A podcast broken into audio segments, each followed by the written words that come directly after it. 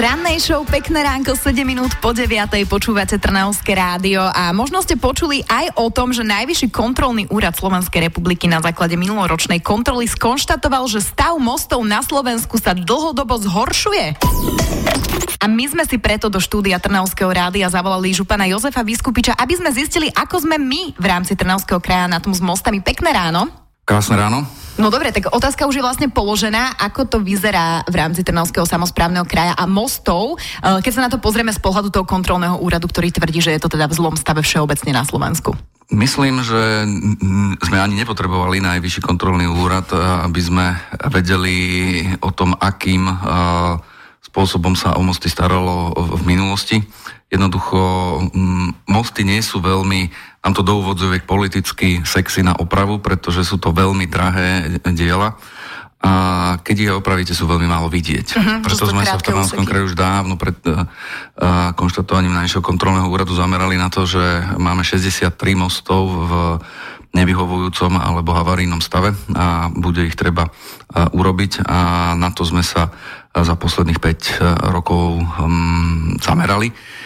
To konštatovanie Najvyššieho kontrolného úradu znamená, že mali sme pravdu, pretože oni urobili takú celoslovenskú analýzu a z toho vypadlo, že e, s mostami jednoducho budeme musieť niečo robiť, lebo aj keď máte cestu, ktorá má na sebe veľa výtlkov alebo nie je v najlepšom stave, ale vedie po povrchu, tak je to menej nebezpečné ako to, keď sa zrúti, respektíve skolabuje nejaké mostné teleso. Otázka teraz nie, ty si hovoril, že ste sa už zamerali na to, aby sa tie mosty opravovali a dali do poriadku v rámci Trnavského kraja, že ich máme naozaj niekoľko desiatok. Otázka teda znie, že či máme v rámci kraja vytvorený nejaký pasport, na základe ktorého vyhodnocujeme, že ktoré mosty sú naozaj že vo veľmi zlom stave a že v akej postupnosti sa budú opravovať. Mm, myslím, že aj na vlne vášho rádia sme, to je asi dva roky dozadu, informovali o tom, že sme zavedli takú špeciálnu diagnostickú metódu, ktorá de, facto mm, prečesala všetkých, to je takmer 400 mostov, ktoré máme v tomto kraji. A to dôležité, čo je povedať, že ten základný, my sme trošička otočili ako keby pozornosť e, na to, že tá mostná infraštruktúra e, jednoducho nie je v dobrom stave. Ak máte takmer 400 e, telies v kraji a 63 z nich v havarijnom stave, tak sme sa museli zamerať na to, že potrebujeme nájsť zdroje, pripraviť projekty a tak ako minulý rok, kedy sa Zrekonštruovalo 12 mostov, pokračujeme tento rok 20 e, e, mostami a jednoducho myslím, že po tejto, e, ja to nazvem tak, že premostenej mostovej tsunami budeme môcť konštatovať, že nevyhovujúci stav alebo havarijný stav bol celoplošne z celého kraja odstranený. Najväčšia debata aktuálne prebieha okolo mosta v Hlohovci, ktorý už čakáme, že bude zrekonštruovaný tohto roku a máme dokonca aj približný termín po Veľkej noci by sa mohlo začať s jeho uzatvorením. Vieš nám k tomu určite povedať viac? Ja by som poprosil, lebo sú veľmi dôležité, je to veľmi senzitívna vec, nie vo februári sa neuzatvára most, most bude uzatvorený od apríla a my začíname s rekonštrukciou 9. februára sa odozdáva stanovisko, prvé dva mesiace budú vlastne prebiehať tie prípravné práce. Je veľmi dôležité zdôrazniť, že most v Lohovci sa opraviť jednoducho musí. Je v 6. zo 7 stupňov veľmi dlhý, to najdlhšie mostné teleso v celom kraji. Prebrali sme ho v absolútne nevyhovujúcom stave. Mysleli sme, že bude v tom 2017-18 roku potrebné rekonštrukčné práce. Bohužiaľ, most je v takom stave, že sa musí vymeniť celá mostovka, to znamená odstráňa sa vlastne takých 5 častí z povrchu, čiže nebude to nejaké e, vyfrezovanie povrchu. Tomuto, tento most sa de facto od 80. rokov vôbec uh, nejak nerekonštruoval, prebiehali tam iba skôr také tie zaťažujúce práce, sa vymienal uh, povrch a čo je veľmi dôležité, že táto komplexná rekonštrukcia uh, zabezpečí, že most sa bude ďalšie 10 ročia môcť používať. Lohovec potrebuje iné riešenie, tam je treba so štátom vlastne mm, čím skôr presvedčiť, že je tam treba iný ťah. Samozrejme, kraj má vo svojej správe tento most a tento most e, nemohol skončiť tak, že, že bude uzavretý, ak by sa jemu v tomto čase teraz nevenovala dostatočná pozornosť. Takže najväčší projekt e, za posledných 5 rokov sa bude diať v Lohovci, bude to obrovská rekonštrukcia a dúfam, že budeme môcť predpokladaný termín uzavretia mosta pre osobnú aj nákladnú dopravu k oktobru tohoto roka dodržať, respektíve skrátiť. Budeme samozrejme držať palce, aby to išlo čo najrychlejšie, o to sympatickejšie aj to, že nie, že ste len prebrali ten samotný most, ktorý chcete zrekonštruovať, ale že ste prebrali aj tie následky, je pripravené pre ľudí e, rôzne iné možnosti a spôsoby, ako sa budú môcť dostať inými trasami. To je asi dôležité povedať. E, veľmi zaujímavá informácia ale je pre poslucháčov Trnavského rádia, že aby sme sa dokázali spoločne zmieriť s tým, že teda most bude uzavretý, aby sme dýchali zhlboka, tak máme priestor Eh, na internete, kde sa dozvieme rôzne informácie o tomto moste. Áno, dohodli sme sa, včera bol taký obrovský webek, 70 zainteresovaných subjektov, záchranné zložky, zdravotníci, mesto Lovec, župa a podobne, čiže eh, autobusy ako budú chodiť a eh, rozhodli sme sa, že mm, o celej situácii ten čas od februára do oktobra budúceho roku budeme informovať na špeciálnej webovej stránke, ktorú spúšťame 9. februára, kedy sa odovzdáva stavenisko uh, vlastne na prípravu uh, týchto rekonštrukčných prác. Takže a už vieš, budeme, ako sa bude volať tá stránka? Predpokladám nejaký most Lohovec, ale ešte o tom SK, ale budeme o tom informovať aj prostredníctvom Trnavského rádia na to, aby uh, bola dostatočné množstvo informácií o tom, akým spôsobom sú posilnené vlaky, ako sa budú točiť autobusy, ako sa bude dať parkovať z jednej, z druhej strany, akým spôsobom bude prebiehať pešia doprava, uh, ako vlastne sa dá nastúpiť z jednej strany na, na druhú vlakom, ako sa bude môcť a v ktorej hodine prepravovať uh, cez, uh, cez most. Uh, čo je dôležité povedať, že väčšinu času tej rekonštrukcie bude most prístupnený pre uh, peč, peších, uh-huh. ale budú časy, kedy sa bude kvôli postupu stavebných prác musieť uzavrieť most aj pre peších. To všetko na tejto webovej stránke. Hľadáme aj možné kompenzačné mechanizmy toho, najmä pre hlovčanov, uh-huh.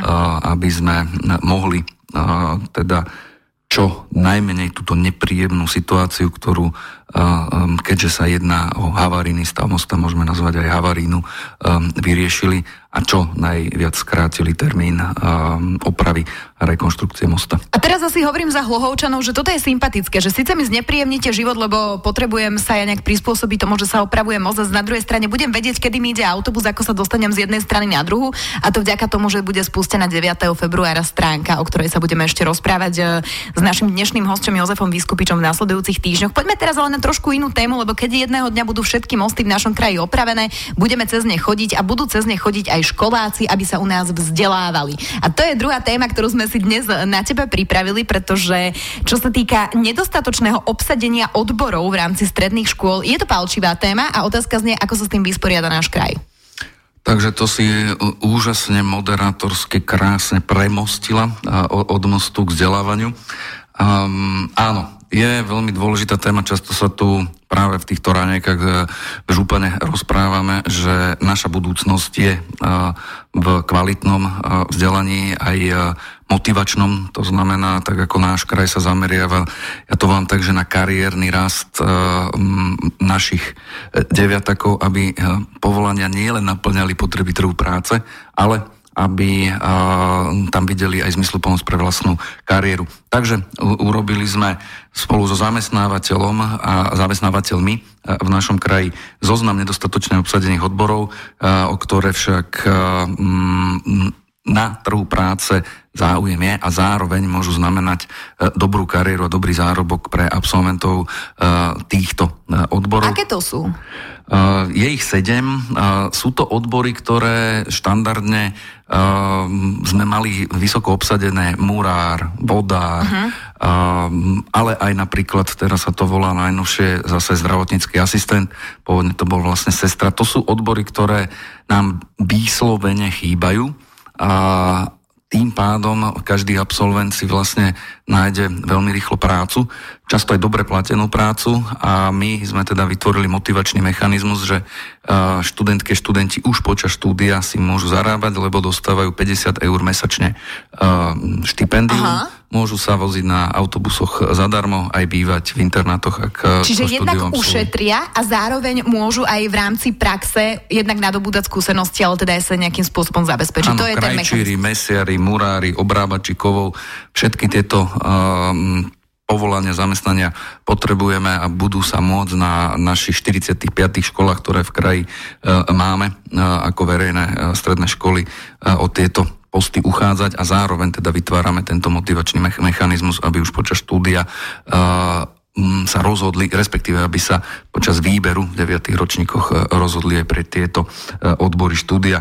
Um, pandémia poukázala na potrebu zdravotníkov, ale celkový ekonomický beh v kraji hovorí, že profesie krajčír, mesiar, murár, také tie štandardné jednoducho budeme potrebovať a nemôže sa nám ich hlásiť iba štyria alebo siedmi z celého kraja. No a napokon veď prihlášky na stredné školy sa podávajú do 20. marca, takže je to pomerne aktuálna téma. Ja by som ešte len doplnila na záver uh, tohto rozhovoru, že existuje aj brožúrka, ktorá sa volá Kam na strednú v Trnavskom kraji, nájdete ju na webe Trnavského samozprávneho kraja. Ak je to pre vás ako pre rodičov téma, že teda uh, kam na strednú školu s vašimi deťmi. A ten web je trnava.vuc.sk. Ďakujem veľmi pekne nášmu komoderátorovi a zároveň aj hostovi rannej Trnavského rádia Jozefovi Vyskupičovi.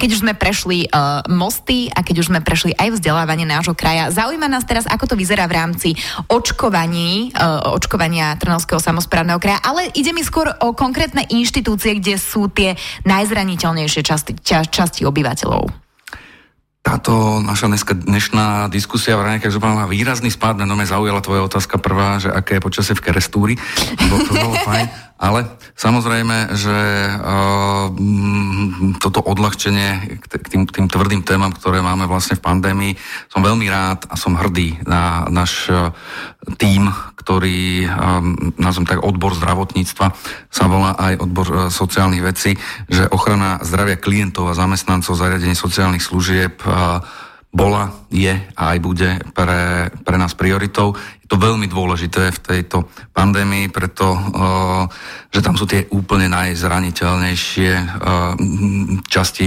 alebo úplne najzraniteľnejší ľudia, ktorí medzi nami žijú a mnohé z tých vecí robíme celospoločensky práve kvôli nim. Rozhodli sme sa preto výjazdovo očkovať naše klientky a klientov, ale aj zamestnancov domov sociálnych služieb.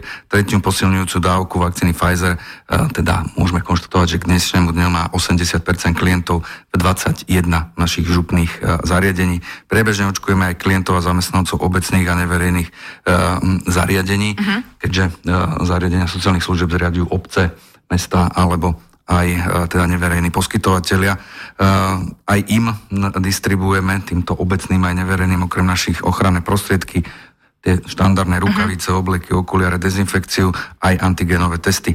Na Omikron, ten nový variant koronavírusu, sa teda pripravujeme veľmi zodpovedne a myslím si, že táto časť uh, verejnej služby pre tú najzraniteľnejšiu časť obyvateľstva je aj s veľkým nasadením župnej samozprávy v dobrých a pripravených rukách. Jedna vec je to, čo robíte vy v rámci Trnavského samozprávneho kraja, takéto technické postaranie sa o ľudí v zmysle, že dáte priestor na to, aby bola možná vakcinácia, dezinfekcia, veci podobné, že teda takýmto spôsobom to podporujete. Ale druhá vec je potom už na, na tých samotných ľuďoch, že aj my, každý jeden, ktorý to teraz počúvame a rozprávame sa o tom, môžeme pomôcť Trnavskému samozprávnemu kraju to lepšie zvládnuť práve tým, že ako jednotlivci sa pričiníme o to, aby sme zodpovedne fungovali.